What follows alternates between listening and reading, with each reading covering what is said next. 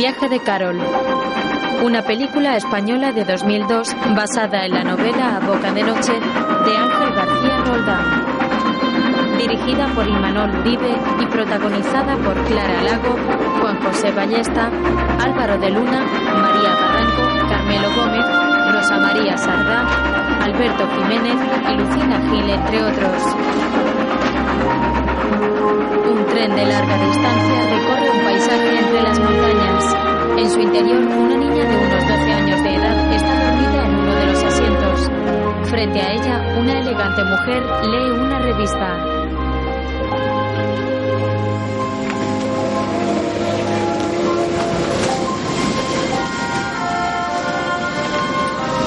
Carol. Carol, despierta, que ya estamos llegando. Niña despierta y mira sorprendida al asiento de al lado. En él van sentados un sacerdote dormido y un monaguillo con unas gruesas gafas de ver. Entre ellos hay una custodia. La mujer que va con Carol enciende un cigarrillo y el monaguillo, sorprendido, da un golpe al sacerdote para que la mire. Cuando éste la ve, besa el crucifijo que lleva en su mano sin dar crédito. Carol lo mira sin entender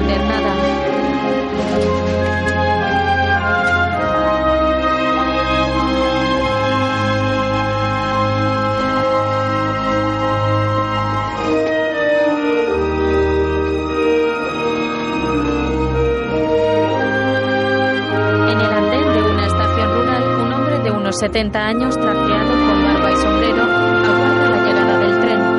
Junto a él, distintas personas también esperan. Por su atuendo apreciamos que estamos en plena guerra civil española.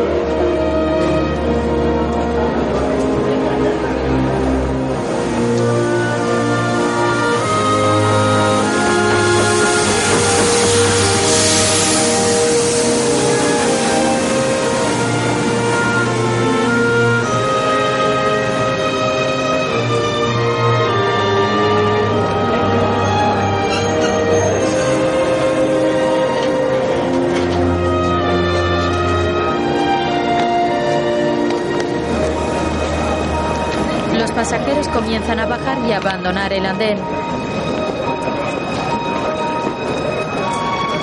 Buenos días. Buenos días, El hombre con barbas camina junto a los vagones buscando a Carol y a su madre hasta que por fin las localiza. La madre lleva un traje de chaqueta y pantalón de color blanco y Carol viste un mono de color azul con una chaqueta. Otto, las maletas.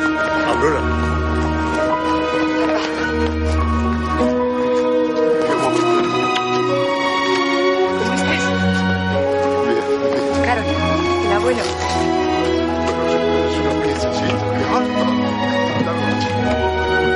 El hombre da un beso a su nieta, la cual se muestra fría.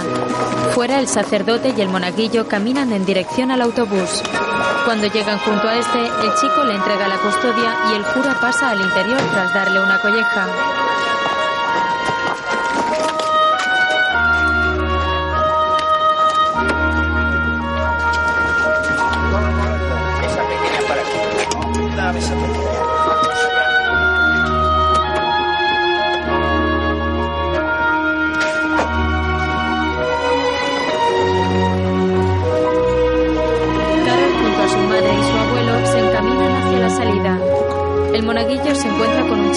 Unos 12 años de aspecto desaliñado.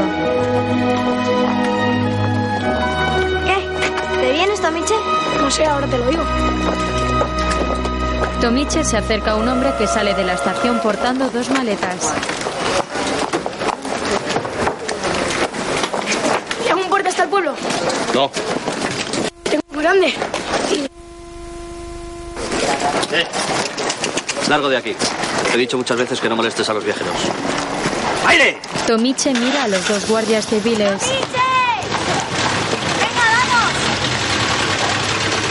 No seas tan duro, coño, que es tu sobrino. Tú no te metas. Tomiche y el monaguillo montan en sus bicicletas. Este te la tiene jurada. ¡Lo vaso! ¡Maricón el último! ¡Eh! ¡Eh! ¡Eso no vale! ¡Eres un tramposo, Tomiche!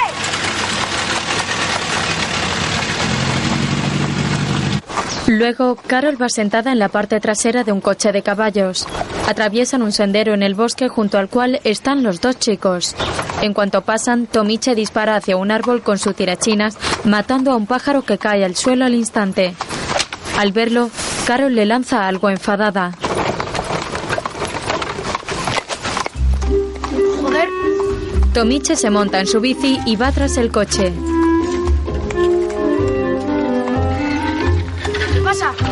Eso? ¡Howard! ¿Pero qué dices, bicho raro? ¡Yo! Carol le llama asesino y cobarde y Tomiche le quita el sombrero y se marcha.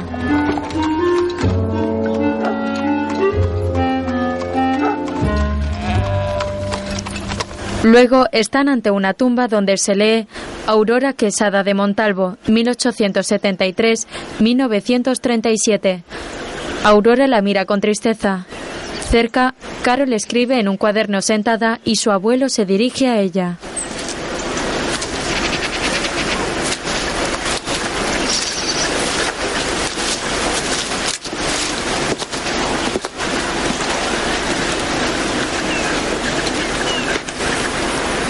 ¿Qué escribes en tu cuaderno? ¿Por qué se pelearon mamá y la abuela? Verás, es, es muy una niña. Mis abuelos de New York son sinceros conmigo. No me esconden las cosas. Perdona. Tienes razón porque tú ya eres una personita. Cuando tu madre conoció a tu padre, dejó plantado al novio que tenía. Y eso la abuela no lo entendió nunca. Luego llegan a una gran casa y madre e hija miran a su alrededor mientras dos criados suben las maletas.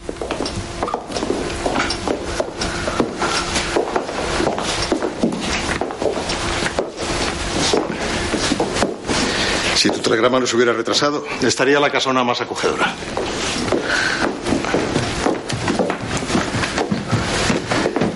Chana te ha preparado la habitación de tu madre.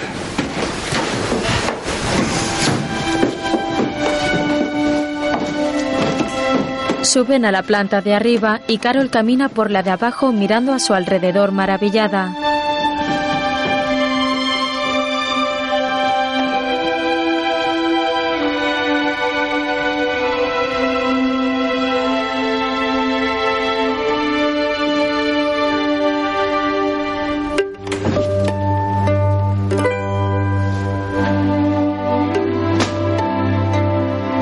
Abre la puerta de una salita y sale al extenso jardín de la casona, aturdida ante la belleza del bucólico lugar.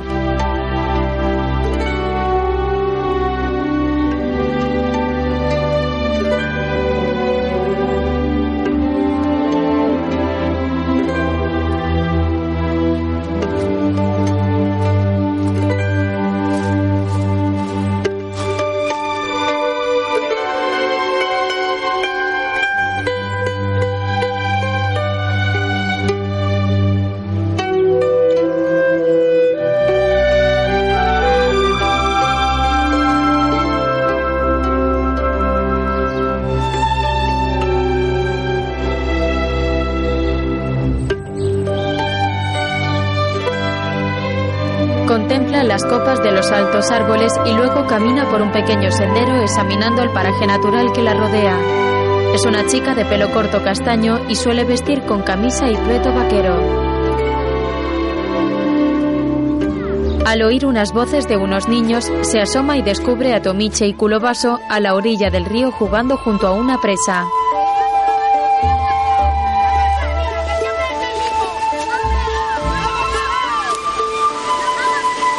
La chica los mira con gesto serio.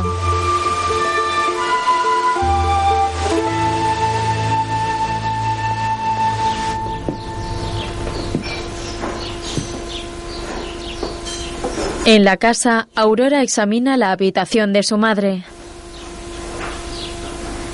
Al poco llega Amalio.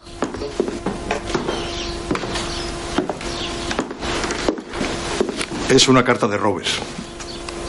De Robert. Sí, en el pueblo hay un contrabandista portugués que trae correspondencia del frente. La trajeron hace ya una semana. Gracias. Gracias.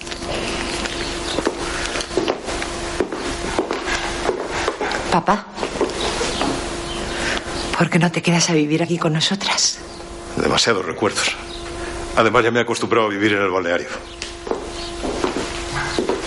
En otro momento, Aurora sale de un edificio y se monta en un coche de caballos donde la esperan su padre y su hija. Gracias.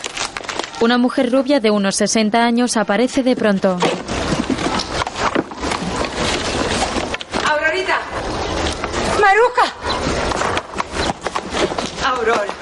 Maruja. Ay, Dios. Ya. Déjame que te vea. Qué guapa, estás guapísima. No, tú sí que no has cambiado nada. Ven, te voy a presentar a mi hija. Buenas tardes, don Amalio. Buenas tardes, Maruja. Esta es Carol. Encantada de conocerte, Carol. Soy Maruja. Pero bueno, es igual que tú. No, Maruja primero fue mi maestra y después mi mejor amiga. Lo siento, pero nos esperan a Villablanca. Bueno, por mí no se preocupen. Ya tendremos tiempo de charlar, ¿no? Sí. Ahora que vamos despacio, ahora que vamos despacio, vamos a contar mentiras, talara, vamos a contar mentiras, talara, vamos a contar mentiras. el mar corren las liebres, por el mar corren las liebres, por el monte las sardinas, por el monte las sardinas, por el monte las sardinas. Salí De mi campamento, salí de mi campamento. Van por un sendero hasta llegar a la verja de una mansión custodiada por un hombre y una mujer con uniforme falangista. don Amalio. Buenas tardes. Les dejan paso. Dentro, un matrimonio mayor aguarda junto a una gramola.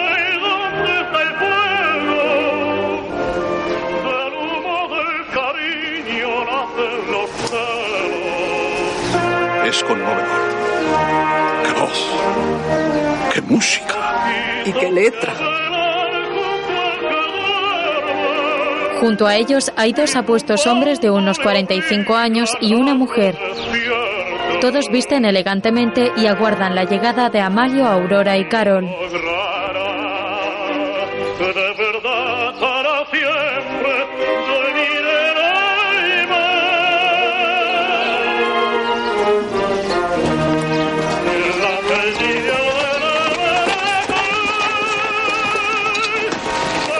El coche se acerca al porche de la casa y Adrián, uno de ellos, se acerca a recibirlos. Aurora se muestra algo reservada. Luego almuerzan en el comedor de la casa y Adrián toma la palabra. Un momento, por favor. Vamos a hacer un brindis. Por mi cuñada Aurora y su hija Carol. A ambas les deseo lo mejor en esta vuelta a casa. Por ellas.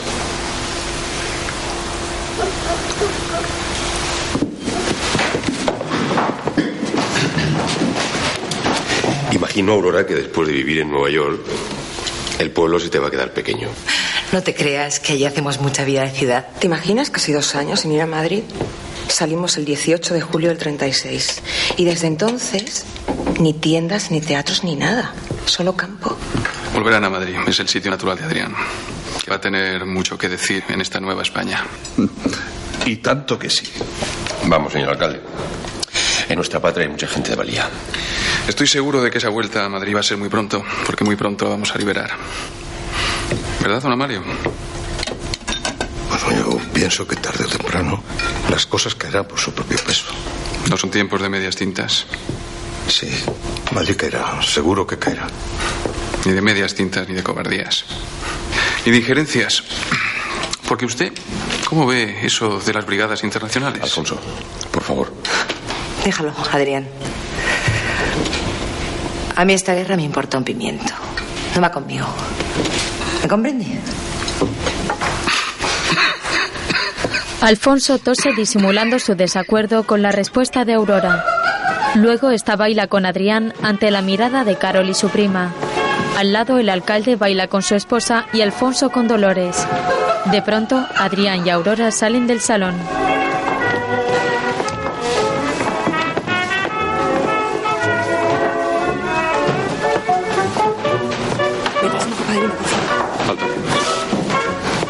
Alfonso va a por la copa y Dolores sale del salón y mira con desaprobación a Aurora y Adrián, los cuales conversan en el balcón mientras fuman. Dolores.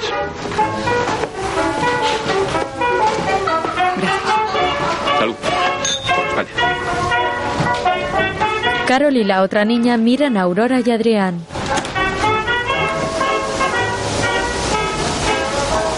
Tú y yo podríamos ser hermanas.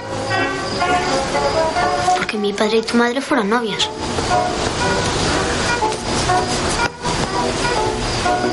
Aurora, no lo entiendo. Ni siquiera te despediste de mí. Muy mal hecho por mi parte. ¿Pero qué podía hacer? Estaba embarazada y...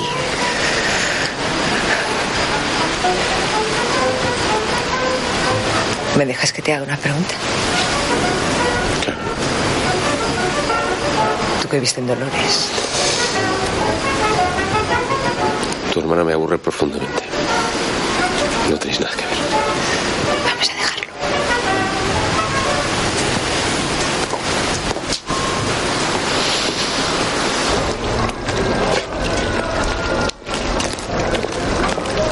Al día siguiente, Carol está asomada a la ventana y ve a su madre y Adrián salir de la casa y montarse en un coche. Varias vecinas que están en la plaza del pueblo se percatan.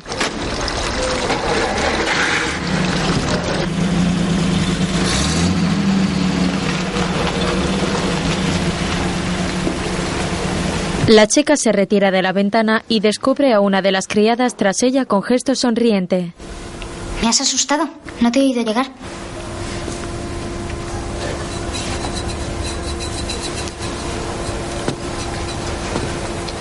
Perdona, Chana. Es que no estoy de buen humor.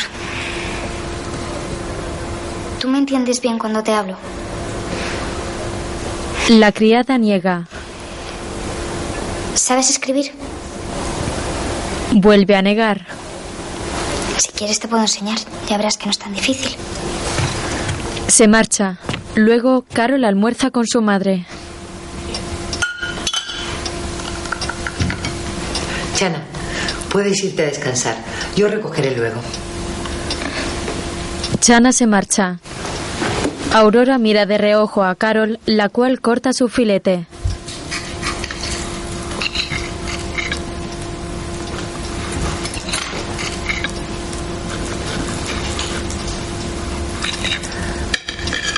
El abuelo es un cabezota.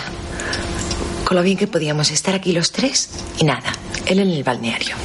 Y nosotras aquí solitas. ¿Por qué no le dices que se venga a vivir aquí? Seguro que a ti te hace caso. ¿Qué te parece? Carol la mira y asiente con desgana.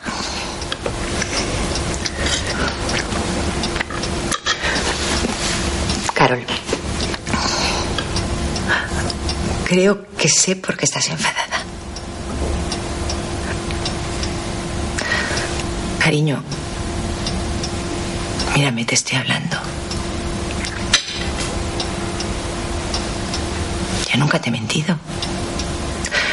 Y si tuviera que reconocer algo, lo haría.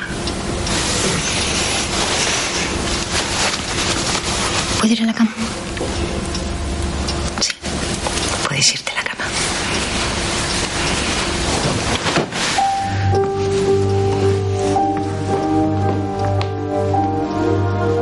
Carol se marcha seria dejando a su madre con gesto preocupado. Poco después, ya en su habitación, tiene el pijama puesto y se sienta delante del espejo mirando una fotografía de ella y su padre en una avioneta.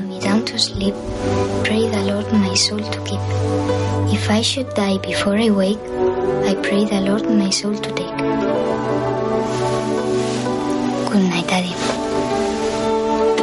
En su oración le pide a Dios que proteja su alma y que si tiene que morir antes de despertar, ruega al Señor que se lleve su alma. Tras esto se mete en la cama. En el salón, Aurora permanece sentada en la mesa con el gesto afligido.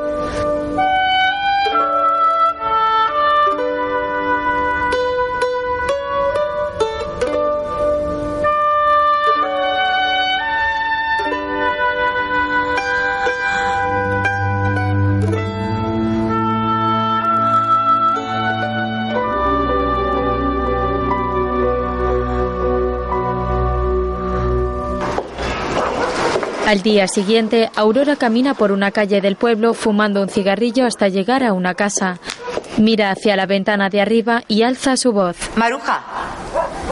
¿Maruja? ¿Sí? ¿Me invitas a un café? Claro. Cuando Carol tenía 7, 8 años éramos como uña y carne. Siempre pegadita a mí ahí. Incluso había veces que me agobiaba. Robert y yo nos hemos distanciado. Las cosas nunca salen como una se las imagina. Yo me siento sola, él con su trabajo, las circunstancias y... Bueno, no voy a dramatizar. Seguro que Carol está pasando una etapa difícil y ya está. Maruja asiente y coge la pitillera de? Aurora. ¿Tú fumas, Maruja? De toda la vida. Pensaba que solo los hombres fumaban en este pueblo. Los hombres y Maruja.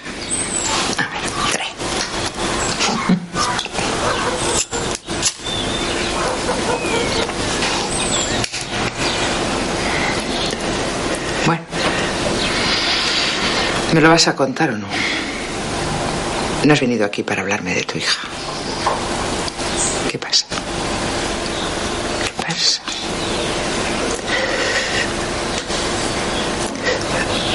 Me estoy muriendo, Maruja. Me muero. He venido a casa a morirme. Y no quiero. Tengo muchas cosas que hacer todavía y... Tengo una niña pequeña que me necesita.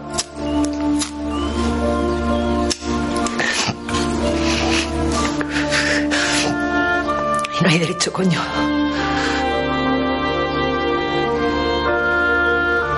Me quedan tantas cosas por hacer. Mientras, Amalio busca a la niña por el jardín de la casona. Carol. ¿Qué hay? Buenos días. Buenos días. ¿Has visto a la niña? No, señor. Gracias.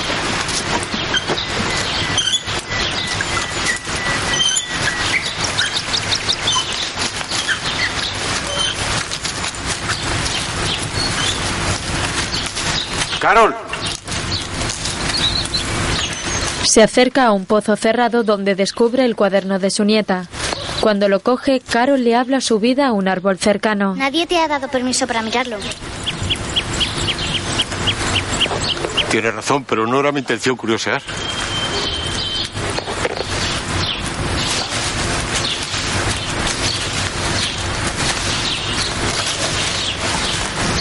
Te he traído un regalo. Venga. ¿A qué estás esperando? Baja ya de una vez. Al poco, Chana está asomada a una de las ventanas y ve a Amalio con Carol en la plaza junto a una bicicleta. Anda, pruébala.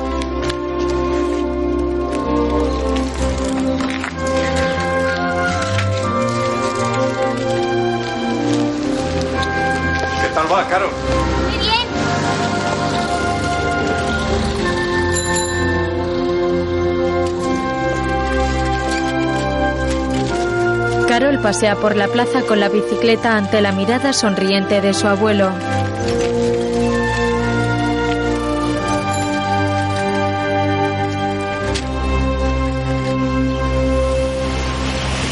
En otro momento, Carol está tumbada en el bosque mirando al cielo.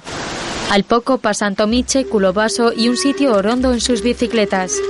Al ver a Carol, Tomiche se detiene, baja de su bici y se acerca a ella. En su cabeza lleva el gorro que le quitó.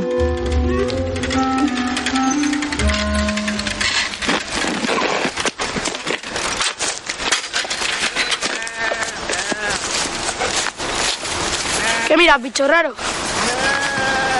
Ese coro es mío. Dámelo. Lo que se da no se quita, bicho raro. Tú, cagurrillo. No seas mete patas y cállate, joder. Toma tu gorro. Venga, ven. Cuando va a cogerlo, Tomiche retira el brazo. ¡Toma! ¡Toro! ¡Ay, vamos para allá! ¡Ole! Maricón. Ahí va lo que te ha dicho. Si no fueras una joya niñata, te partía los morros. Maricón. Te la has cargado. ¿Quieres pelea, no? Con una mano, para que veáis que no soy abuso. Carol le empuja al suelo. ¡Quieta, coño! ¡Ay! ¡Ahora verás! ¡Ríndete! ¡Ríndete o te sacudo! Maricón. Joder, con la tía esta. ¿Pero qué le hago? ¿La mato? Tú verás, nosotros no nos vamos a chivar. Va, porque me da pena, que si no... Venga, chicos, vámonos al río. Carol va tras él. Eh, tú, maricón. Le da una patada en la entrepierna. ¡Te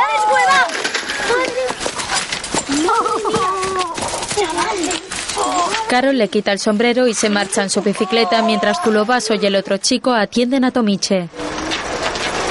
Poco después, Carol camina por el pueblo empujando la bicicleta, la cual tiene la cadena rota. Maruja le habla desde el balcón. Has hecho un desastre. ¿Qué ha pasado? Entra. Al poco le cose una de las tirantas del peto. Y cuando me iba, el otro le dijo, te ha, de- des- te ha deshuevado. ¿Qué significa deshuevado? Deshuevado. ¿Le pegaste una patada en los huevos? Eso hiciste. Así me gusta. Que te rías. Bueno. Esto ya está. Ven, quiero que veas una cosa. Probablemente no hayas visto nada parecido en Nueva York.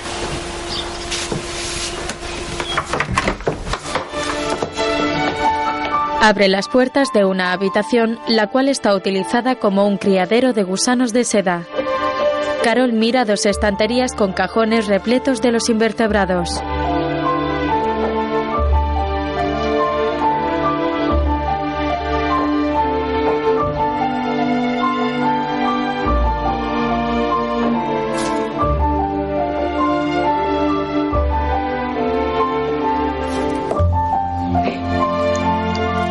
Estos gusanos comen hojas de morera y fabrican capullos de seda. Maravilloso, ¿verdad?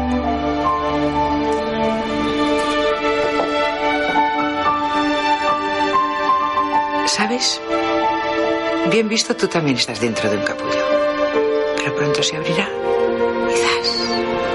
Y yo me convertiré en una mariposa de seda. Sí. Por la noche, Carol despierta en su cama alarmada por un ruido. Enciende la luz de la mesilla y se levanta.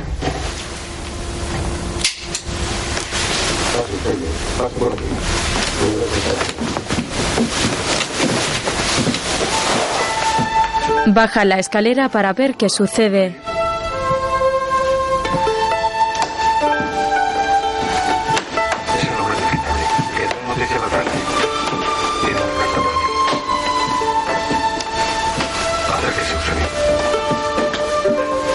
Descubre a Amalio y Aurora en un salón de la casa con otro hombre. ¿Me la quiere dar, por favor? Verá usted, cada vez es más difícil. Y vamos, que uno se juega la vida. ¿Le parece bien cinco pesetas más? Por ser usted, puede valer. Aurora se acerca a un aparador y toma un sobre con dinero. Saca varios billetes y se los da a cambio de la carta.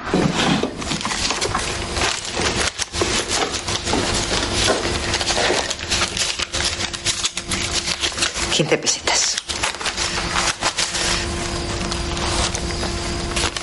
Acompáñame, por favor. Carol se marcha corriendo para no ser descubierta. Al día siguiente está con Chana en la cocina, la cual escribe en un cuaderno bajo la supervisión de Carol. A ver. A, E, I, O, U. Las vocales te las sabes muy bien, Chana. Venga, ahora sigue con el abecedario. Chana niega con la cabeza. Yo vuelvo enseguida. Se marcha y Chana sonríe prosiguiendo con la tarea. Fuera, Carol camina por el jardín en busca de Aurora.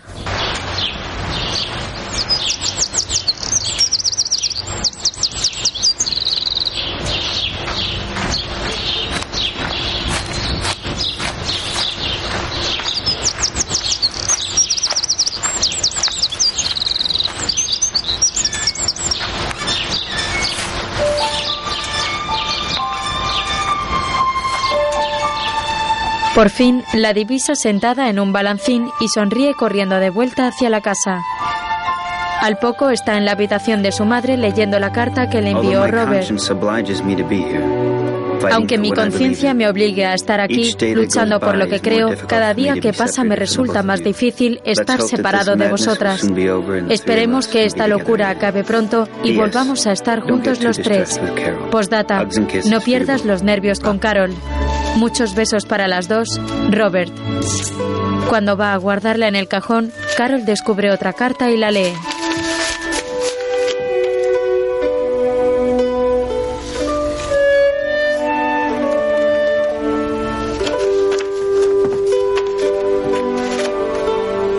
Querido Robert, he sido muy injusta contigo.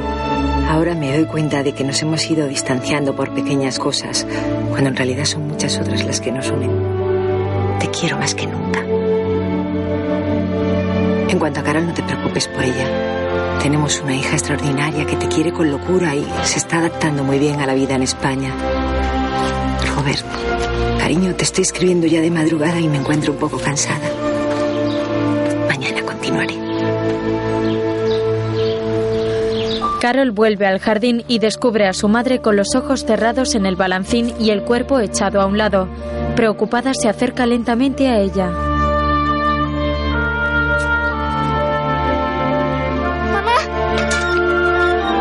Tiempo después, Carol y su abuelo van en el coche de caballos.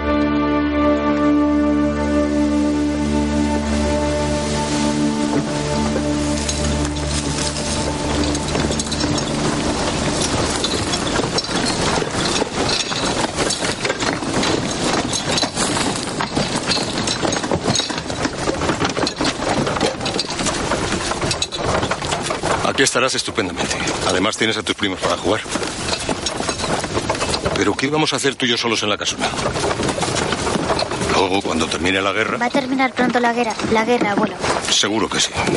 ¿Y quién ganará? No, no lo sé, hija. No lo sabe nadie. Abuelo, quiero pedirte un favor. Si está en mi mano, Claro que sí. Y quiero que me lo juras. Me lo jures. Me lo jures. No puedo prometerte nada sin saber de lo que se trata. No sería justo. Está bien, pero luego me lo jures. Ahora es me lo juras. Me lo juras. No cuentas a mi padre que mamá ha muerto. Él está ahí solo. ¿De qué le sirve saberlo? Mira, hija, sería una gran responsabilidad para mí. Me pides algo muy difícil. Pues a mí no me parece tan difícil.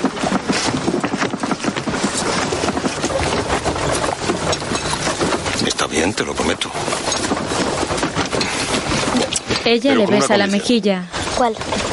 Que te portes bien con tus tíos y que les obedezcas.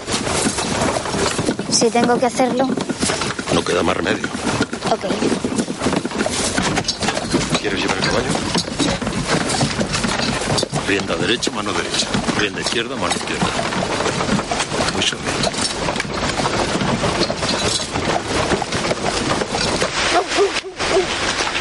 Al poco, Dolores, vestida completamente de luto, sale a recibirlos.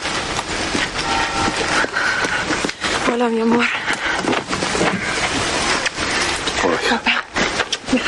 Gracias. Te he puesto en el cuarto con tu prima. Las dos juntas vais a estar muy bien, ya verás. ¿Dónde están los niños? En mi cumpleaños. Ya sabes cómo son estas cosas. Si vas al de fulano, luego tienes que cumplir también con Mengano. Una lata. Adrián sale a recibirlos y baja las escaleras a la entrada de la mansión.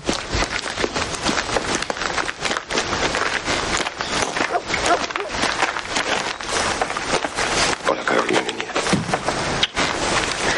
Bueno, os tengo que dejar. Adiós, hija. ¿Me das un beso, Carol? Cumple tu promesa. Tú también.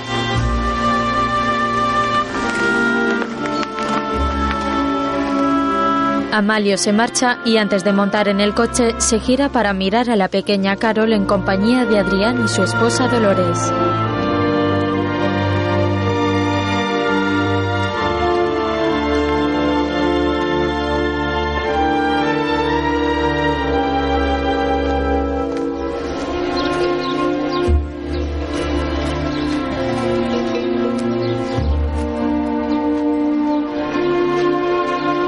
Otro día, Carol camina por mitad del campo y al poco llega al cementerio para visitar la tumba de su madre.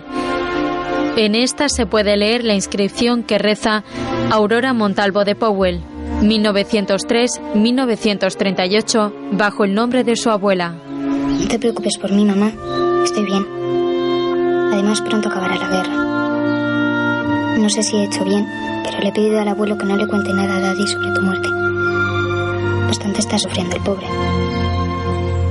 Toma, que me dejes. Pero vale. Al poco, Culovaso, Cagurrillo y Tomiche pasan junto al cementerio y Tomiche repara en Dame la Carol. puerta. Enseguida voy. ¿Me dejas imbécil?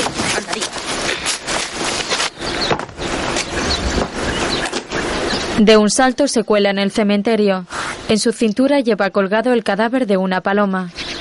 Carol saca de su cuaderno la foto en la que aparece con su padre en una avioneta y la pone encima de la tumba. No se te ocurra dejarla. La robarán. Hacemos las paces. Mira, una cría. Acabo de trincarla. Está temblando. ¿La quieres?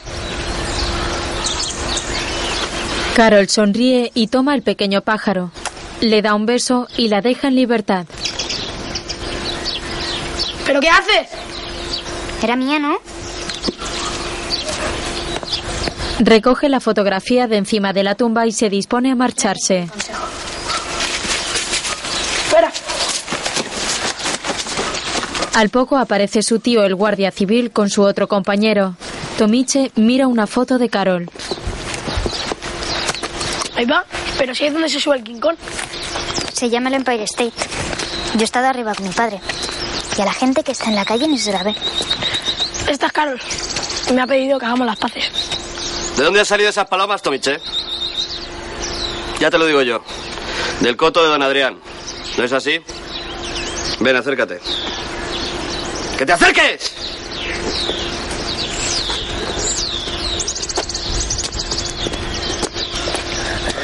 Padre también se le arrancó la oreja a un mordisco.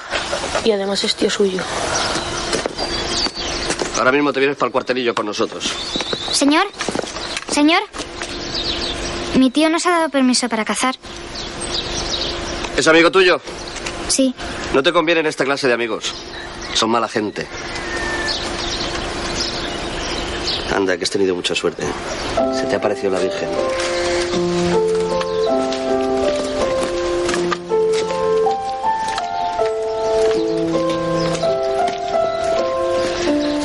El chico se gira sonriente y vuelve con los demás. En otro momento camina por la calle portando un plato cubierto en sus manos hasta llegar a casa de Maruja.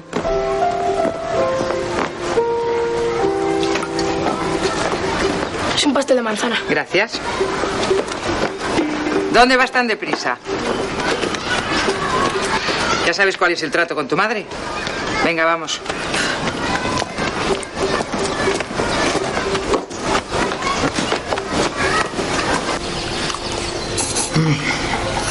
Está riquísima. Maruja toma un trozo de tarta mientras Tomiche escribe algo en un cuaderno. Ya está. ¿Ya? Qué rápido. A ver. La libertad es el don más preciado. ¿Preciado? Preciado. Preciado. Que tienen los hombres y las mujeres. Está bastante bien. Hombres con H. Ahora vas a escribir 20 veces la palabra hombre, para que te acuerdes. Luego te doy un trozo de tarta. Maruja. Cuando a un hombre le gusta una mujer, ¿qué tiene que hacer? Supongo que decírselo. ¿Y cómo se dice eso? Yo no lo sé. Pero me imagino que lo que nunca falla con una mujer es decirle que está muy guapa. Pues yo nunca he visto un negro. También he hablado con indios, de los de turbante y de los de plumas. Y con chinos. ¿Chinos? Amarillos como el pis. ¿Sabes lo que les he visto comer? Culebras. ¡Ugh! ¡Qué asco! Carol está con su prima cuando aparece Tomiche con sus dos amigos.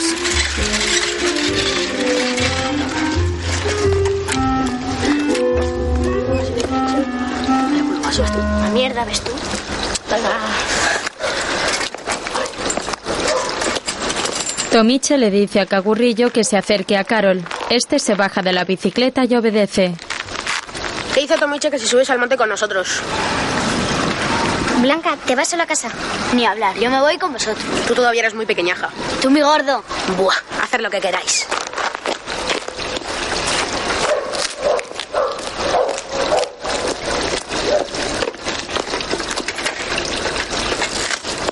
¿Qué te ha dicho? Se lo está pensando.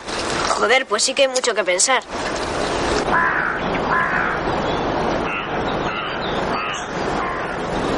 Luego en el monte, las dos niñas y los tres chicos están sentados en dos troncos de madera. Carol fuma un cigarrillo y los otros ríen divertidos.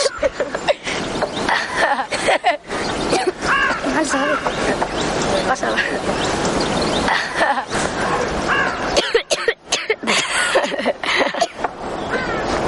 ¿Puedo fumar yo? No, que te meas en la cama. Maricón el último. Tomiche se tumba en el suelo y se deja caer rodando unos metros por una cuesta del terreno. ¡Venga, culovaso! ¡Que no se diga! Maricón el último.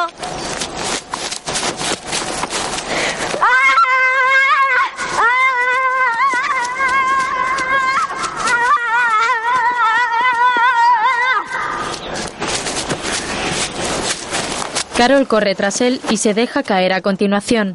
Blanca le hace un gesto a Cagurrillo y este le dice que se tire ella. Ella obedece.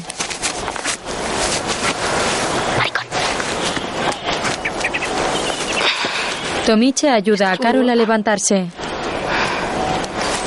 Carol le sonríe y a la vez Blanca se tira.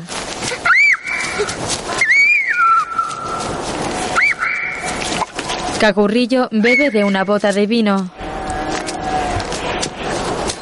¡Maricón! ¡Maricón! ¡Maricón! ¡Maricón! ¡Maricón! ¡Eh, tu niña! ¡Calla esa boca! Venga, que tienes razón, tírate. ¡Dame que os den! Venga, hombre, no te enfades, cagurrillo. Luego el hermano de Blanca mira por la ventana. ¡Mamá, ya vienen! Dolores se asoma y al verla suspira aliviada. A continuación sale de casa para recibirlas.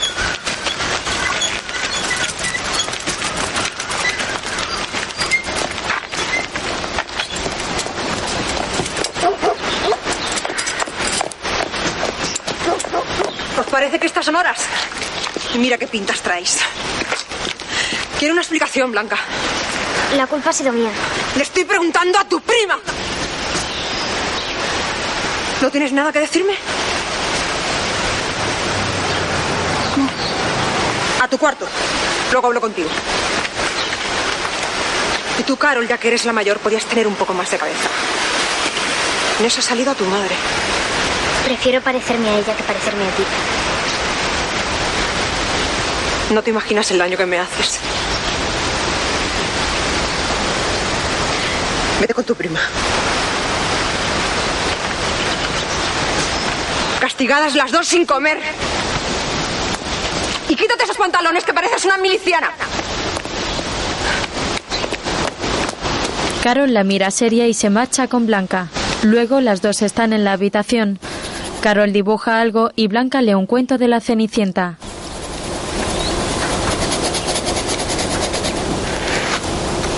Me gusta mucho que vivas con nosotros.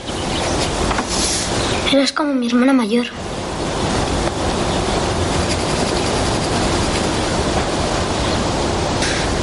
Sigue leyendo tumbada sobre la cama y cuando alza la vista de nuevo descubre que Carol no está. Al lado la ventana está abierta. Carol, ¿dónde estás? Carol, no me asustes. Carol ha salido y baja trepando.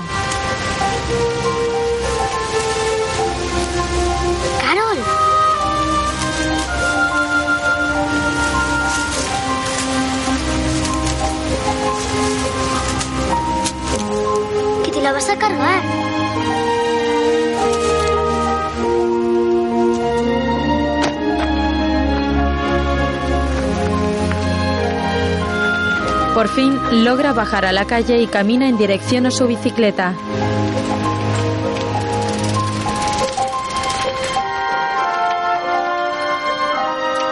Al anochecer, Carol pedalea por las calles del pueblo.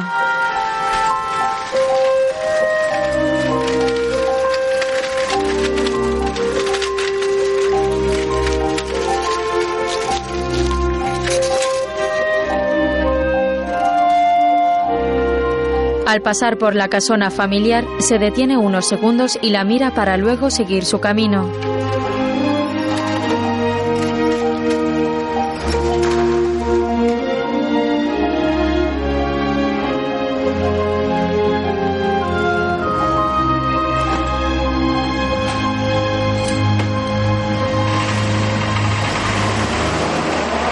Luego se dirige al balneario del pueblo y mira por la ventana. En una de las mesas de la cafetería está su abuelo sentado con otros hombres y el alcalde. Este se percata y avisa a Amalio, el cual se gira y descubre a Carol diciéndole que salga.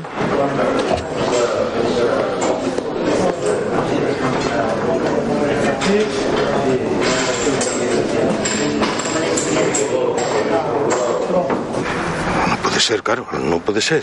¿Pero por qué no? A ver, dame una explicación. ¿Qué demonios? Yo aquí estoy muy bien. Tengo mis amigos, mis partitas de dominó, mis baños.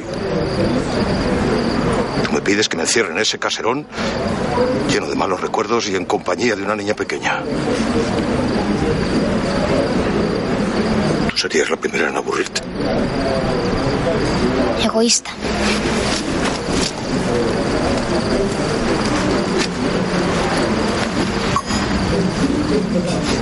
Carol, anda, ve que eres más cabezota que tu madre. Entonces me voy a quedar contigo. Sí, hija, sí.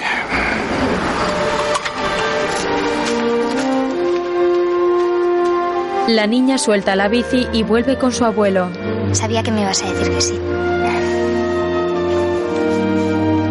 Amalio la abraza. Otro día, Carol camina por la calle con Chana. Chana, ¿no te has dado cuenta de que el abuelo está mucho más contento desde que vivimos en la casona? pues él dice que no. Es un mentiroso.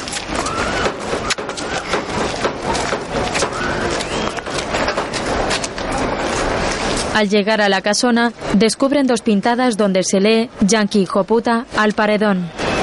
Las miran serias y pasan al interior.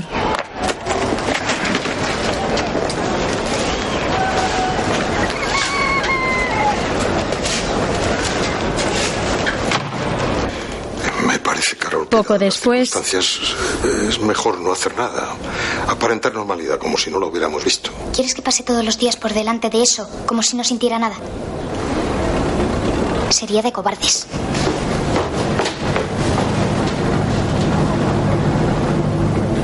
Carol se marcha.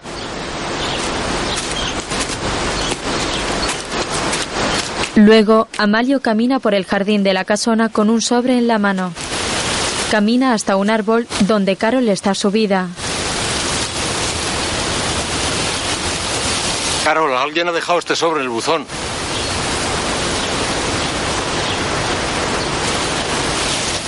Parece una carta de tu padre.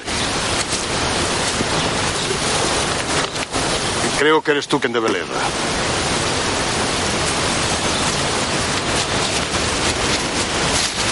Amalio deja la carta sobre el pozo cerrado y se marcha.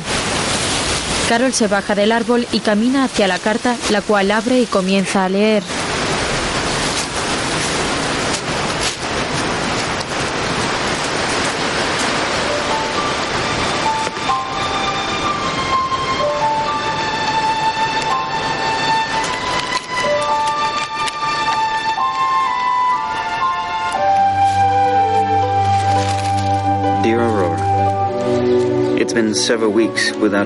Querida Aurora, llevo varias semanas sin noticias vuestras. Este servicio de correos es tan irregular, pero cuando llega no te puedes imaginar el bien que me haces. Eres como un bálsamo de cordura en medio de tanto despropósito. La situación es cada vez más insostenible y lo peor de todo es que la moral de la gente se debilita.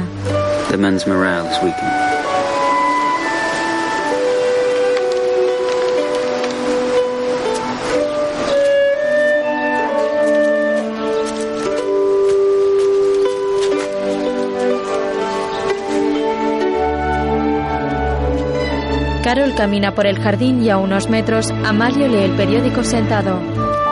Cuando pasa por su lado, ambos se miran de reojo sin cruzar palabra.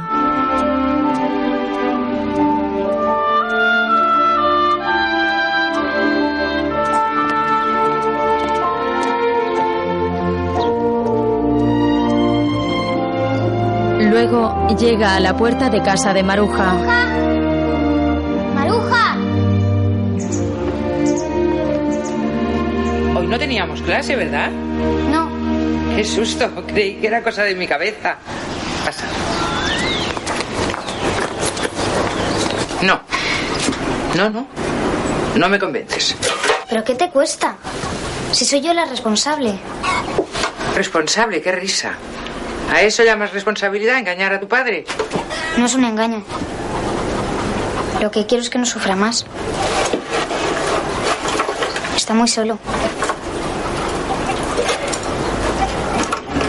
A mi madre seguro que le parecería bien. ¿Cómo empezamos? Poco después, Querido Robert, Querido Robert. Dos puntos. No he contestado a tu última carta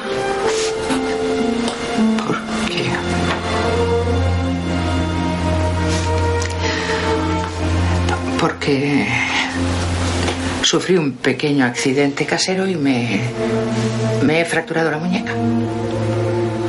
es que igual le asusta. y me he torcido la muñeca.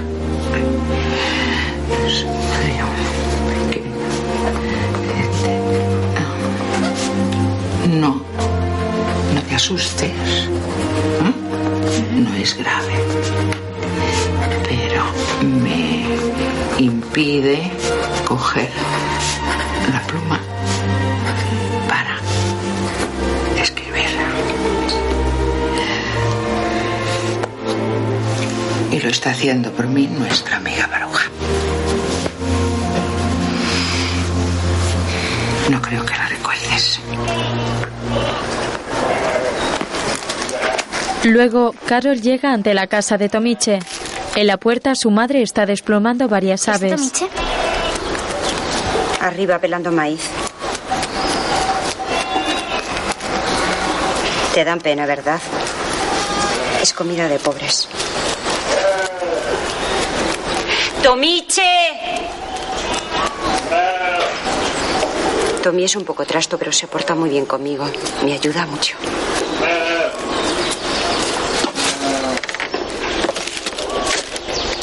Hola.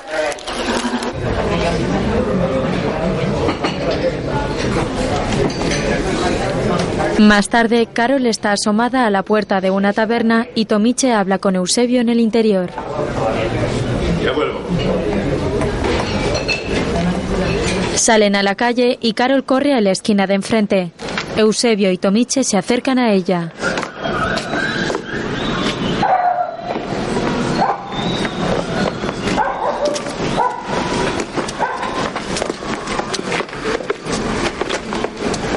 ¿Qué pasa? Es para que lleve una carta. Habrás traído el dinero, ¿no? 15 pesetas. Venga, la carta. Otra vez, buscarme en mi casa, coño. Que aquí pueden vernos.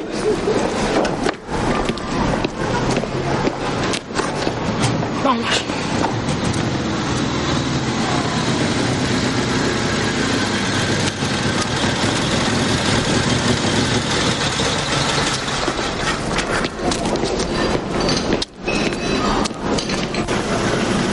Mañana vamos a por jilgueros. ¿Te vienes? Aunque sirvan para comer, no me gusta ver cómo matas los pájaros. Estos no se comen, se venden vivos. Canta muy bien. Venga, anímate. ¿Te gustará? Bueno, se lo preguntaré al abuelo. Hay que levantarse a las cuatro. Mejor no se lo pregunto. Al ver un coche tras ellos, Tomiche agarra a Carol y ambos se esconden tras una esquina.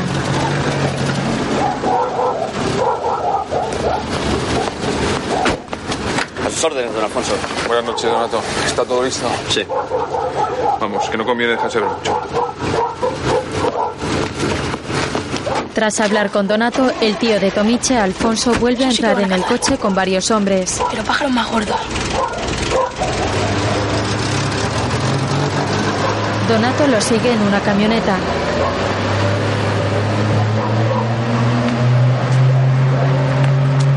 ¿Y a dónde irán? Ahora irán a cenar.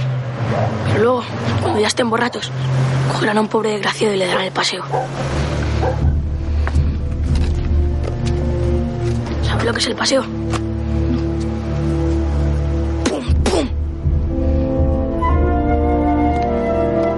Se pone dos dedos en la sien.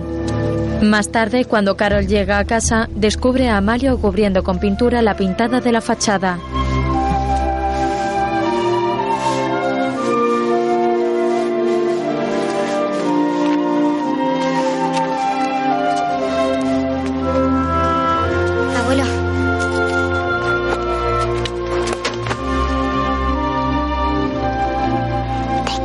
Se abrazan. De madrugada, Tomiche, Culovaso y Cagurrillo están orinando subidos a una tapia. Una vez que terminan, se bajan.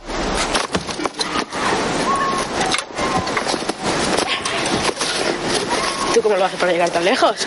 No sé, me sale solo. Pues yo cuando me pongo nervioso no me sale. Carlos, ven que te voy a enseñar una cosa. Ya verás.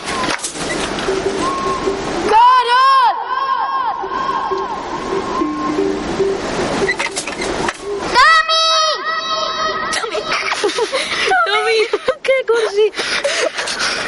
Sois unos idiotas.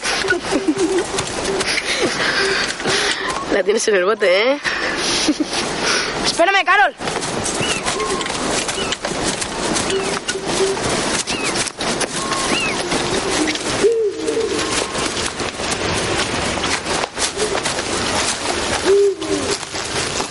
Carol camina por mitad del campo con un candil en la mano y una pequeña jaula en la otra. Unos metros por detrás le siguen los chicos. De pronto, dos coches se aproximan a la zona. ¡Carol! ¡Carol, el pato! ¡Ven, escóndete rápido!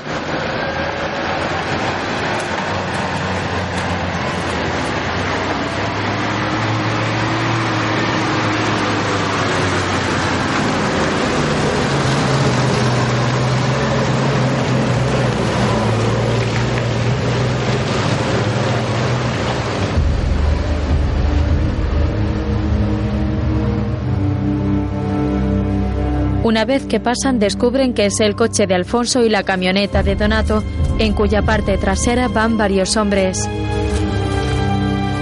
Venga, vamos, que va a empezar a amanecer.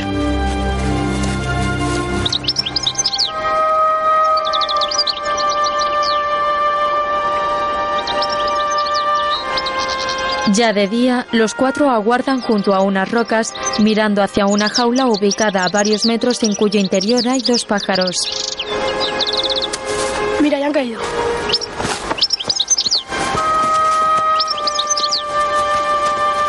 Tomiche y Cagurrillo corren hacia la trampa y recogen en una jaula a los dos pájaros que han quedado atrapados por el pegamento en sus patas.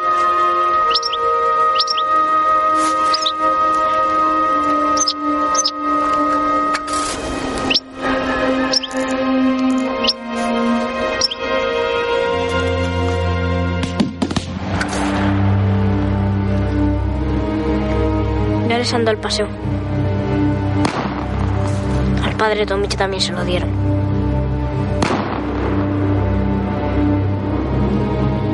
Tomiche se tapa los oídos para no oír los disparos, mientras el cura y Dolores visitan a Amalio. Que yo sé que usted, aunque se deja ver por la iglesia, es un libre pensante. Yo se lo respeto, allá usted. Sin embargo, lo de la niña es diferente. Pero Carol es protestante. Pues que deje de serlo, padre. Estamos en España. Es por el bien de su alma y hasta por su felicidad. Si no corremos el riesgo de convertirla en un bicho raro. En el garbanzo negro de la familia.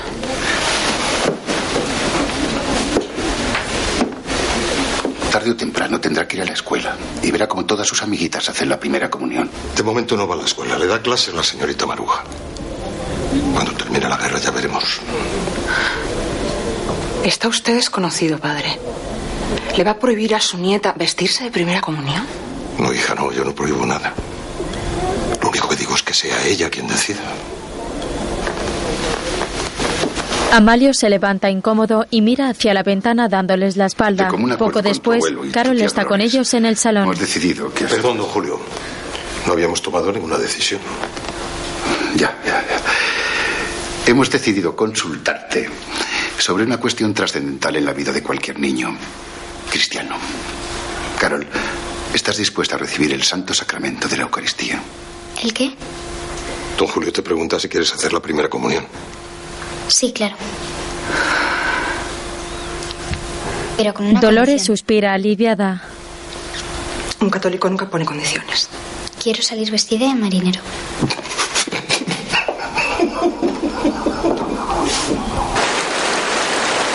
Amalio comienza a reír. Luego Carol está sentada a la orilla del río y Tomiche pesca cangrejos en el agua.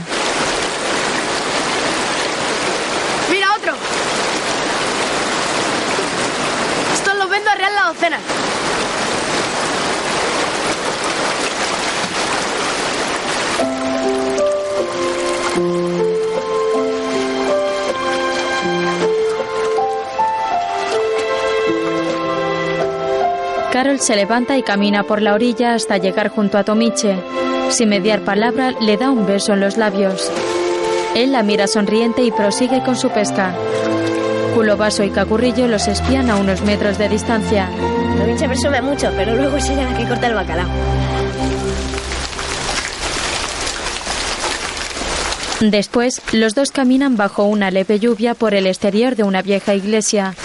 Se acercan a un pequeño muro y Tomiche mueve varias piedras hasta sacar una vieja llave oculta entre estas. Ven. Abre un portón y pasan al interior. Al poco, los dos están en el campanario de la iglesia. Carol camina fascinada contemplando las grandes campanas.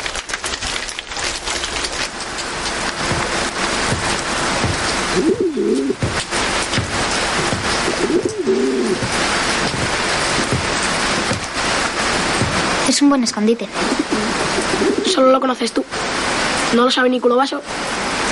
Una vez que me buscaban los civiles, estuvo aquí amagado dos días. ¿Y qué pasa después? Pues que mejor que no me hubiera escondido. Este es mi padre. Después, Carol le enseña la foto del avión. La foto nos la hicieron en Lonaela. ¿Tu padre pilota aviones de verdad? Claro. Es piloto comercial. Aunque ahora está en la guerra. ¿Por qué llevas ese cuaderno a todas partes? Es mi diario. Aquí escribo todo lo que me pasa. ¿Has escrito sobre mí? Claro. ¿Lo puedo ver?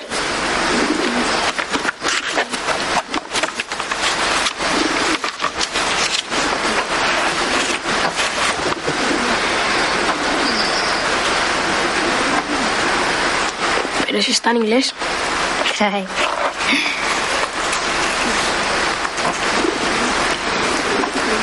Es un poco bruto. Pero a mí me gusta. Y estoy esperando a que se atreva a darme un beso.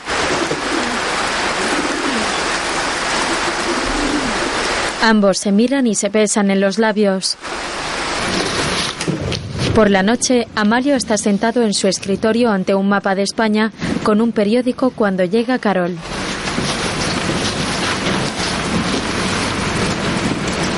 Me vi a la cama. Que descanses, hija.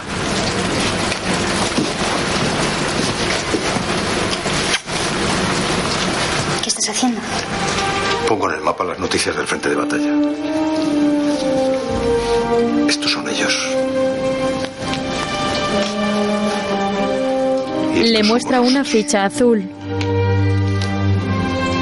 Le muestra otra de color rojo. Al día siguiente, la niña va en su bicicleta hasta llegar a la iglesia. Aparca en la puerta y entra presurosa. Dentro, el cura habla desde el púlpito a varios niños. Y ese, ese es el misterio de la Santísima Trinidad. ¿Otra vez tarde, Carol? Lo siento, don Julio. No volverá a pasar. Eso espero. Estábamos hablando del misterio de la Santísima Trinidad. Tres personas en una y un solo Dios verdadero. ¿Tú qué tienes que decirme acerca de este misterio, Carol? Pues que como misterio es muy misterioso. Silencio. Carol, tendrás que esforzarte mucho más. Abril llega enseguida y tú en asuntos espirituales andas, pero que muy rana. Venga, una vuelta.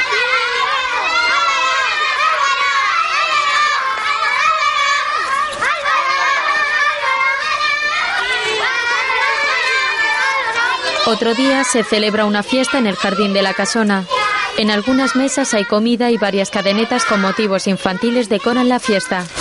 Carol y sus primos juegan a la gallina ciega. La chica viste con un estilo más arreglado y una falda.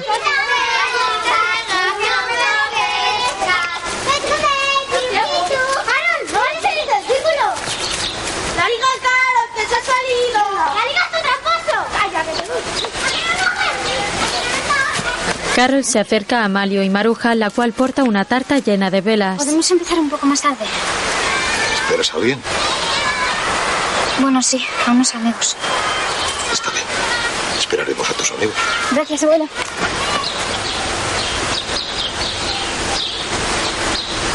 Después, Carol está a punto de soplar las ¿Te velas. decides? Vamos a animarla. Carol,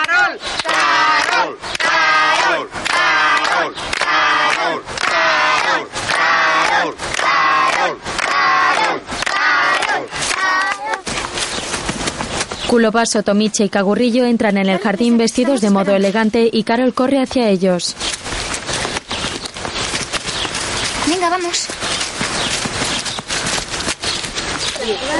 Un momento, chicos. Un momento. Piensa en un deseo, Carol. Tienes que apagar todas las velas.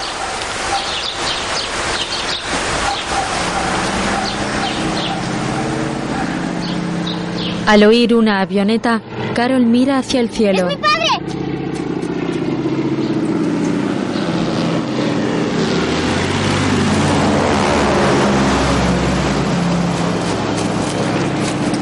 ¡Venga, chicos! Corre hacia la calle.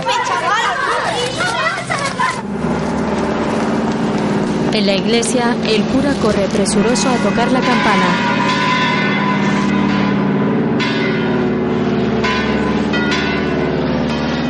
La avioneta sobrevuela el pueblo y pasa muy cerca de la iglesia. Dolores y Adrián se bajan del coche en la plaza del pueblo y la ven. Carol y el resto de chicos salen de la casa.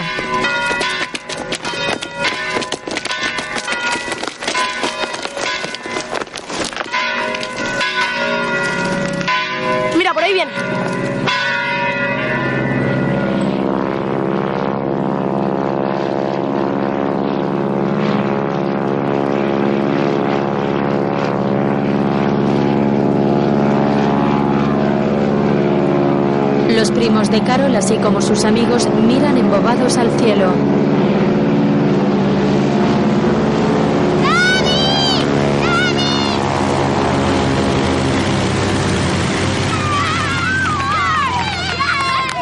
¡Es mi padre! Espera. Dolores va a acercarse a los niños. Donato y su compañero llegan a la plaza. ¡Ahí viene, ahí viene! Maruja mira el avión sonriente junto a Amalio. En un coche llega Alfonso con varios falangistas.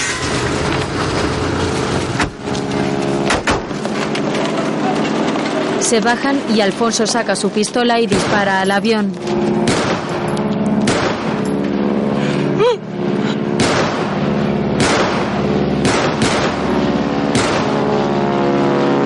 ¡Oso! Lleva bandera blanca, hombre, ¿no lo ves? Macari, qué hostias.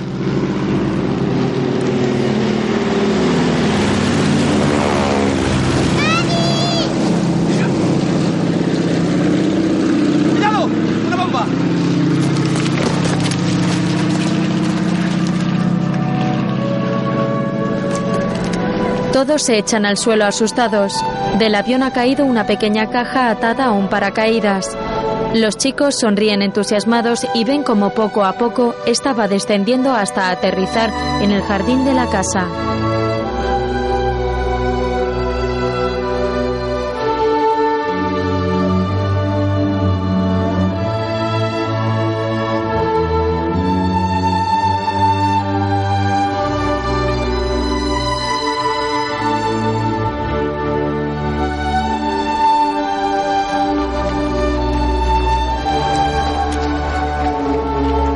Los niños corren al interior de la casa para llegar al jardín.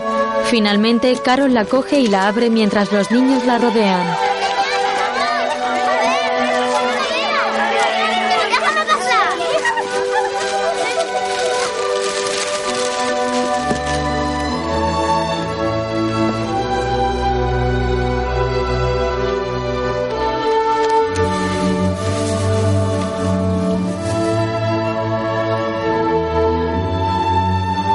En su interior hay una réplica de madera de la avioneta acompañada de una carta. Carol mira al cielo y sonríe. Más tarde la lee. Que sola has debido estar, cariño. Eres muy valiente. Aún te han quedado fuerzas para escribirme esta carta con Maruja. No te puedes imaginar cómo me ha emocionado. Tu abuelo ha hecho bien al contarme la muerte de tu madre. No se lo tengas en cuenta. Era su obligación. La guerra ya no durará mucho y cuando esta locura termine, nos reuniremos otra vez. Que tengas un feliz cumpleaños, tu papá.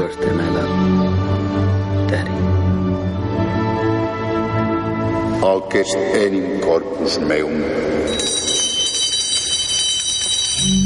El día de la primera comunión de Carol, el cura, acompañado de Culovaso, se acerca a los niños y niñas para darles la comunión. Cerca, Dolores y Adrián contemplan la escena emocionados. Carol, vestida de marinero, mira a su amigo. En otro banco están Cagurrillo y Tomiche detrás de Maruja y Amalio.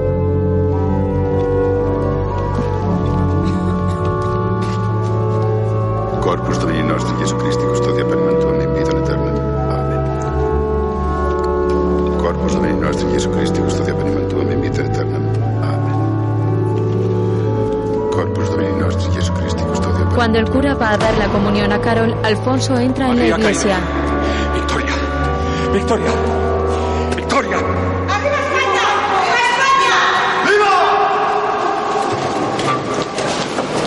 El cura se retira negando la comunión a Carol.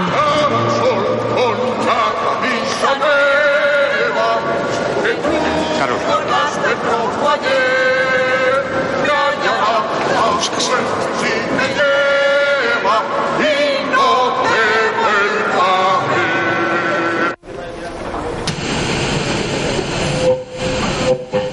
Al día siguiente, en casa, Amalio conecta la radio. Finalizada la contienda, las adhesiones al glorioso alzamiento nacional se suceden. La nueva ley de responsabilidades políticas empezará a aplicarse de inmediato en las diferentes regiones y pueblos de España. Se declara fuera de la ley a los partidos políticos y a los sindicatos. Sus bienes quedarán expropiados y afectos a las nuevas organizaciones del régimen.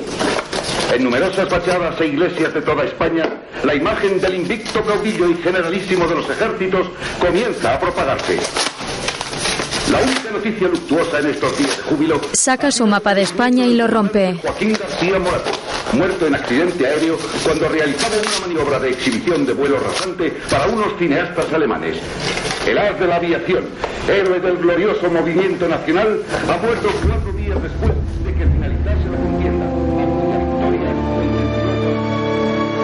Se asoma a la plaza donde están montando un pequeño escenario alabando a Franco.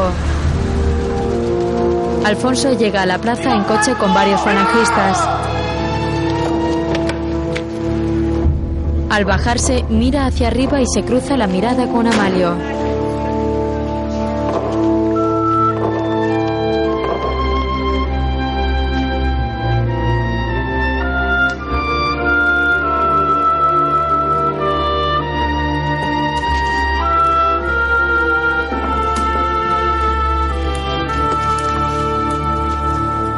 Con el gesto entristecido, Amalio vuelve al interior y comienza a echar en la chimenea libros y otros documentos.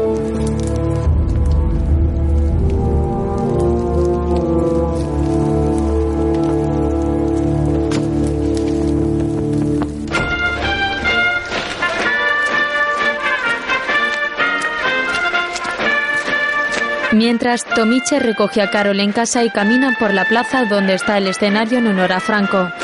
Arriba, Alfonso prueba el micrófono antes de comenzar a hablar.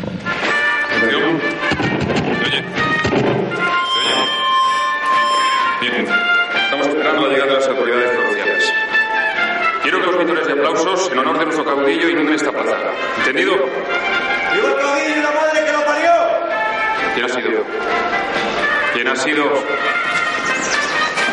No debemos mezclar ese tipo de expresiones masonantes con el nombre del generalísimo, ¿está claro? A partir de ahora, arriba España y punto. Y cuando suene la música, Venga, hombre, llévala. No, ya te dice que no. Luego, Llevar las cartas. Que sea la última vez. No quiero que vuelvas por aquí. Eusebio le cierra la puerta a Tomiche mientras Carol lo espera a varios metros de distancia.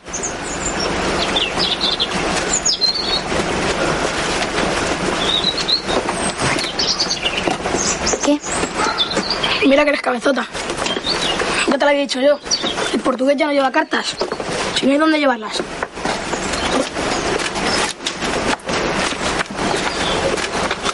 Te espero mañana. Sí, claro. Donde siempre. Seguro que tu padre ha escapado. Ya verás. Ella se marcha y Tomiche le sonríe. Por la noche, el chico camina por la calle y Donato sale en estado ebrio del cuartel y lo ve pasar. Quieto, ¿dónde vas?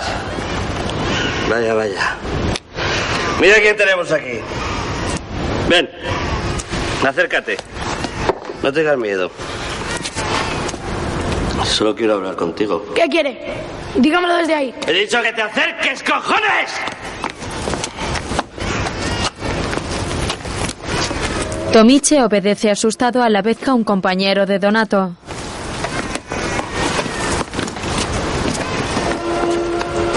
Así me gusta. Obediente. Es que desde ahí no te oigo. ¿Entiendes? Ahora vamos a arreglar cuentas tú y yo. No está bien eso que haces con el chaval. Deja que se vaya. ¿Tú qué hostias dices? Cállate la boca y ponte firmes. ¡Vamos firmes, hostia!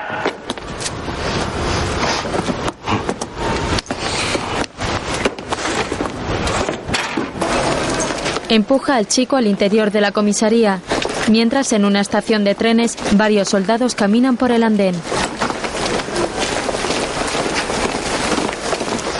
Uno de ellos trata de escaparse y camina en dirección contraria hasta que el sargento se percata. ¡Eh, tú! ¡Alto!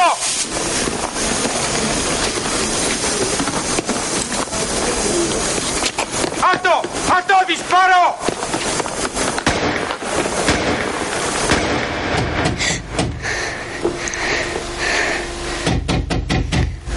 Mientras, Carol despierta sobresaltada al oír unos golpes en la puerta de madrugada.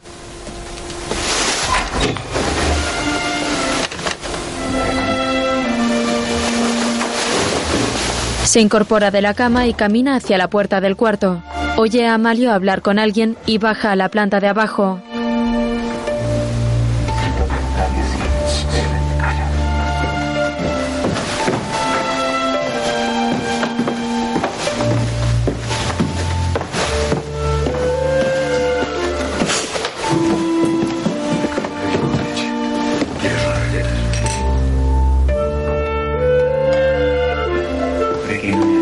Camina hacia la cocina.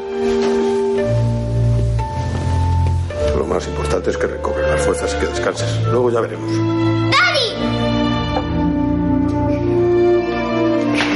Carol corre hacia su padre y le abraza.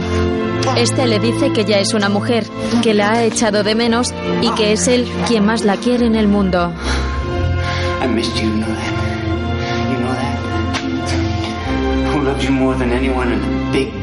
I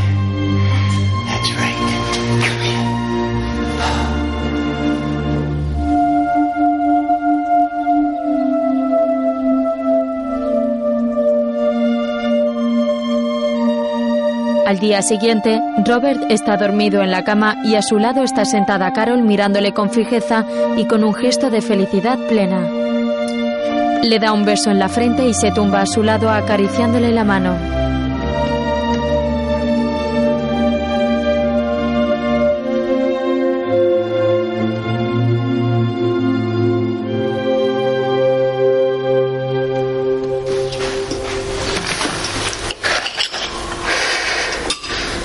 Luego, Chana sirve el desayuno a Amalio y a Carol.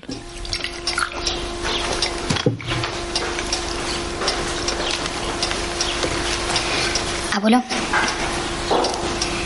ya sé que me vas a decir que no, pero quiero traer a Tomiche para que le conozca. Puede ser peligroso para él y para todos. Es muy importante para mí. Qué cabezota eres. Después, Carol sube al campanario en busca de Tomiche.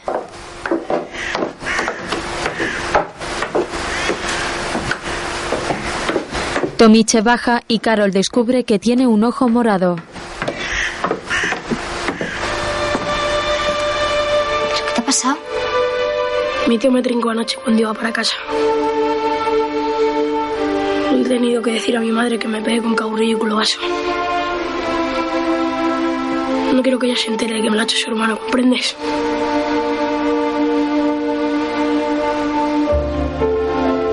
Pues yo tengo una sorpresa estupenda. Ven.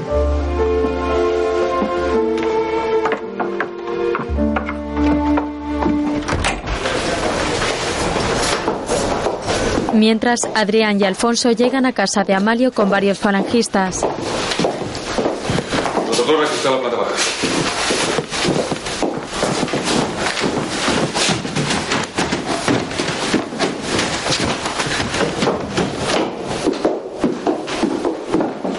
¿Qué es lo que pasa?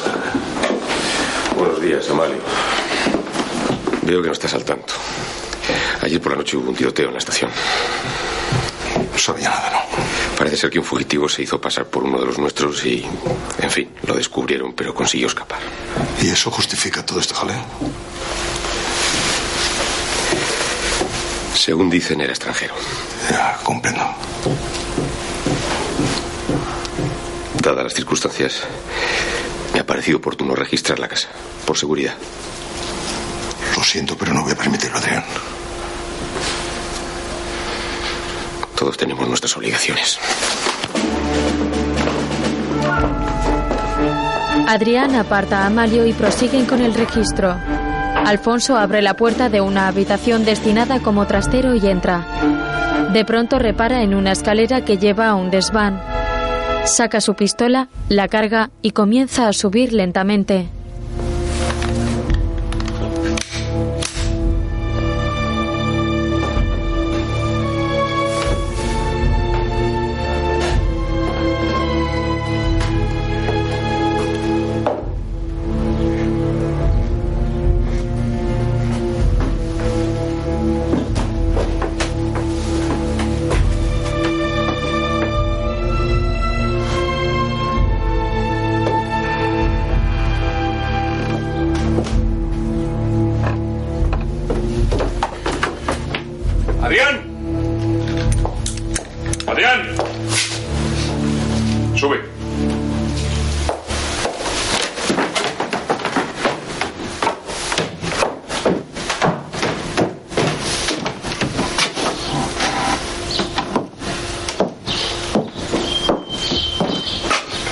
Al subir, Alfonso le entrega el gorro militar que llevaba Robert. Adrián lo coge y mira por la ventana, la cual está abierta. Se ha ido por el río. Vamos a por él.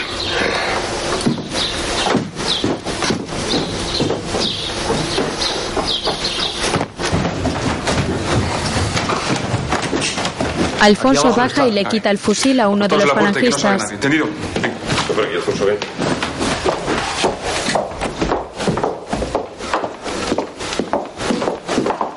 Se encaminan hacia la parte trasera de la casa. Carol y Tomiche caminan por la plaza charlando de modo divertido.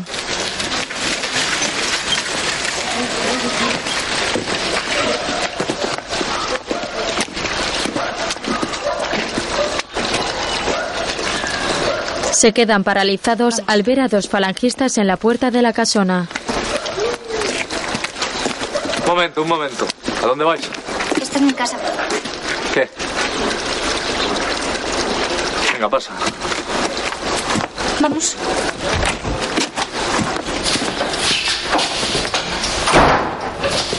¡Abuelo!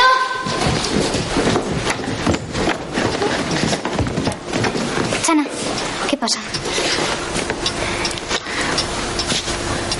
Chana le indica por señas la llegada de falangistas.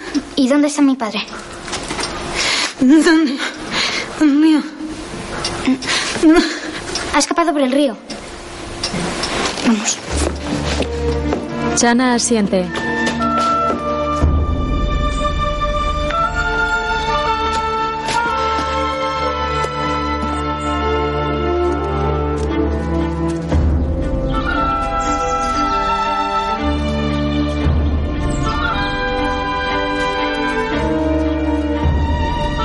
Los dos chicos caminan apresurados por el amplio jardín.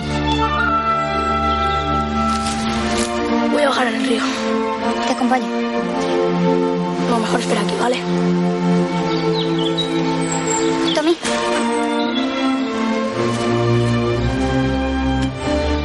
Ten cuidado.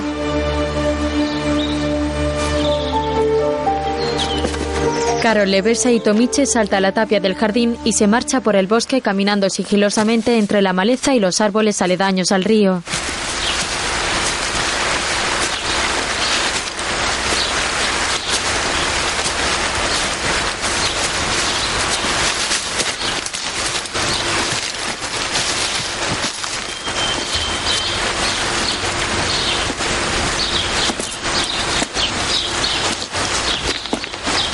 De pronto descubre a Alfonso con el fusil caminando por la orilla.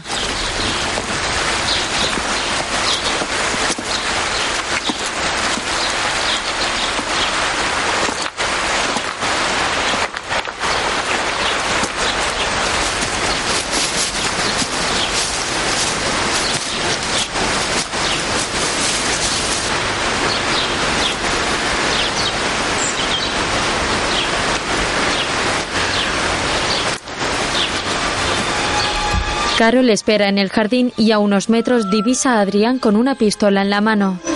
Al verlo, corre presurosa para esconderse.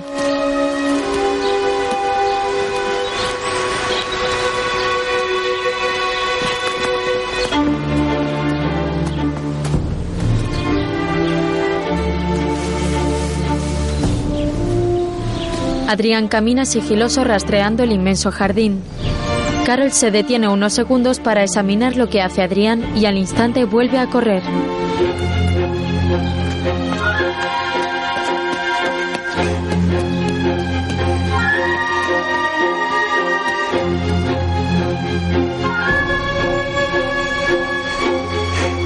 Sube unas escaleras de piedra junto a la tapia y vuelve a asomarse.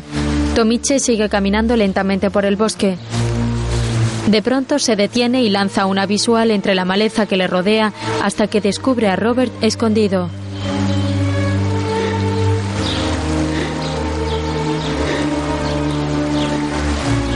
Al localizarle sonríe.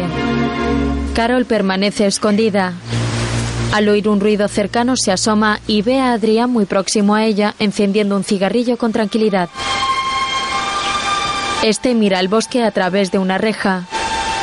La chica lo mira sin saber qué hacer.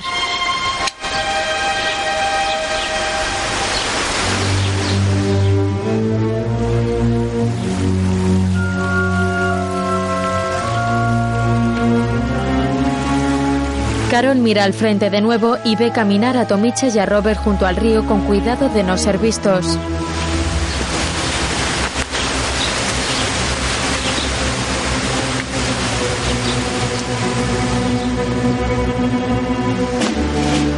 Adrián los divisa también y decidido tira su cigarrillo al suelo y lo pisa. Saca su pistola del interior de la chaqueta ante la mirada de Carol. Tomiche y Robert cruzan la presa del río mientras que Adrián extiende su brazo y apunta hacia el americano. Decidida, Carol grita a su padre para advertirle.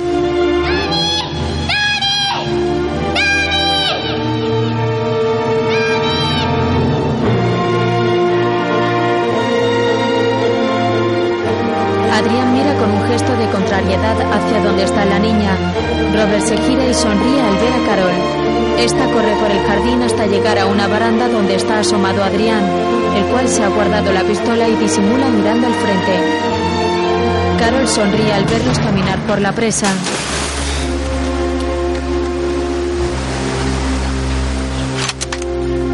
De pronto, Alfonso les dispara desde lejos y Robert y Tomiche caen al agua.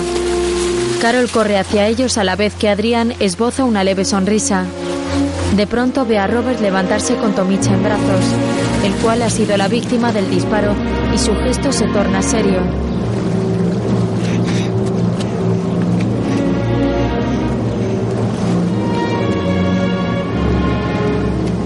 Carol corre hacia la presa a la vez que Adrián se gira y se marcha. Robert camina con el cuerpo de Tomicha en brazos hacia Carol, la cual tiene los ojos llenos de lágrimas.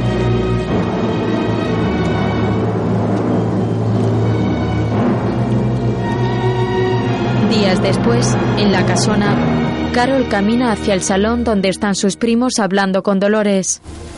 ¿A dónde va Carol, mamá? A casa de sus abuelos, a Nueva York.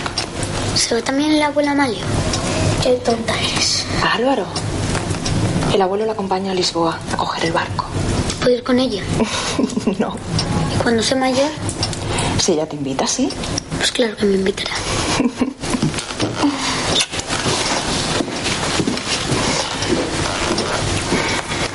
Carol se acerca a ellos y Dolores la abraza. Este rosario es para ti. Está bendecido por su santidad. Mamá ha dicho que cuando sea mayor podré ir a verte a Nueva York. ¿Me invitarás? Claro que sí.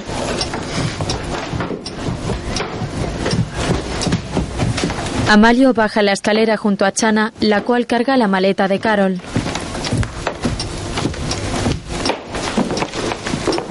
Chana. Yo quería... Chana le tapa la boca y le coge una mano que se lleva al pecho. Se abrazan. Después en la puerta se despide de su prima Blanca, la cual llora con gesto triste. Carol camina hacia el coche y se gira una última vez para decirles adiós.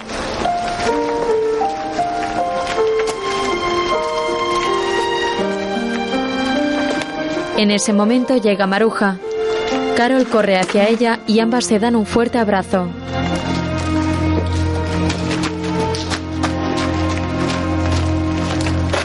La mujer lleva en sus manos el tirachinas de Tomiche. La madre de Tomiche quiere que lo guardes tú. Vuelven a abrazarse. Anda, vete.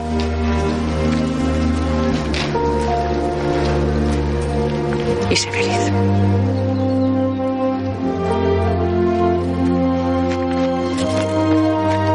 La niña le sonríe y se monta en el coche con Amalio. El chofer arranca y se marcha.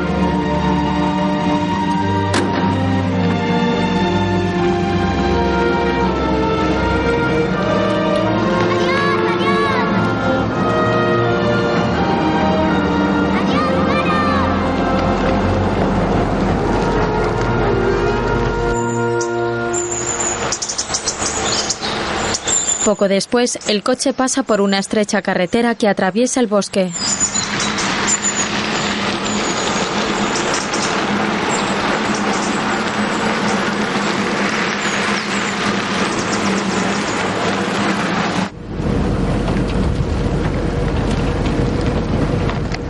Dentro del vehículo, Carol va con gesto serio No y la mirada fija en un punto. A tu padre no va a pasarle nada grave, estoy seguro. Prisionero de guerra y de un país poderoso. Y eso es una garantía. Como mucho, un par de meses retenido, ya lo verás. Ojalá. Abuelo, ¿por qué no te vienes conmigo? ¿Me ves a mí en Manhattan? Sin mis amigos y sin mis partidos de dominó. Eso sería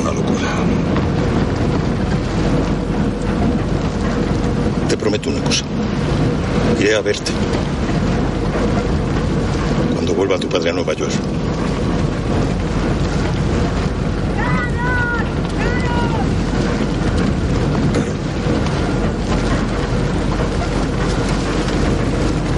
Carol se gira y sonríe al ver a Culobaso y Cagurrillo pedaleando en bicicleta tras el coche.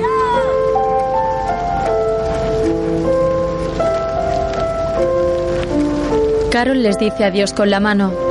De pronto, en su imaginación aparece Tomiche pedaleando junto a ellos y sonriendo. En su cabeza lleva el gorro que le robó cuando se conocieron, el cual se quita y mueve hacia los lados mientras se despide. Poco a poco, la imagen va ralentizándose y tornándose a blanco. El viaje de Carol. Sobre un fondo negro comienzan a aparecer los títulos de crédito.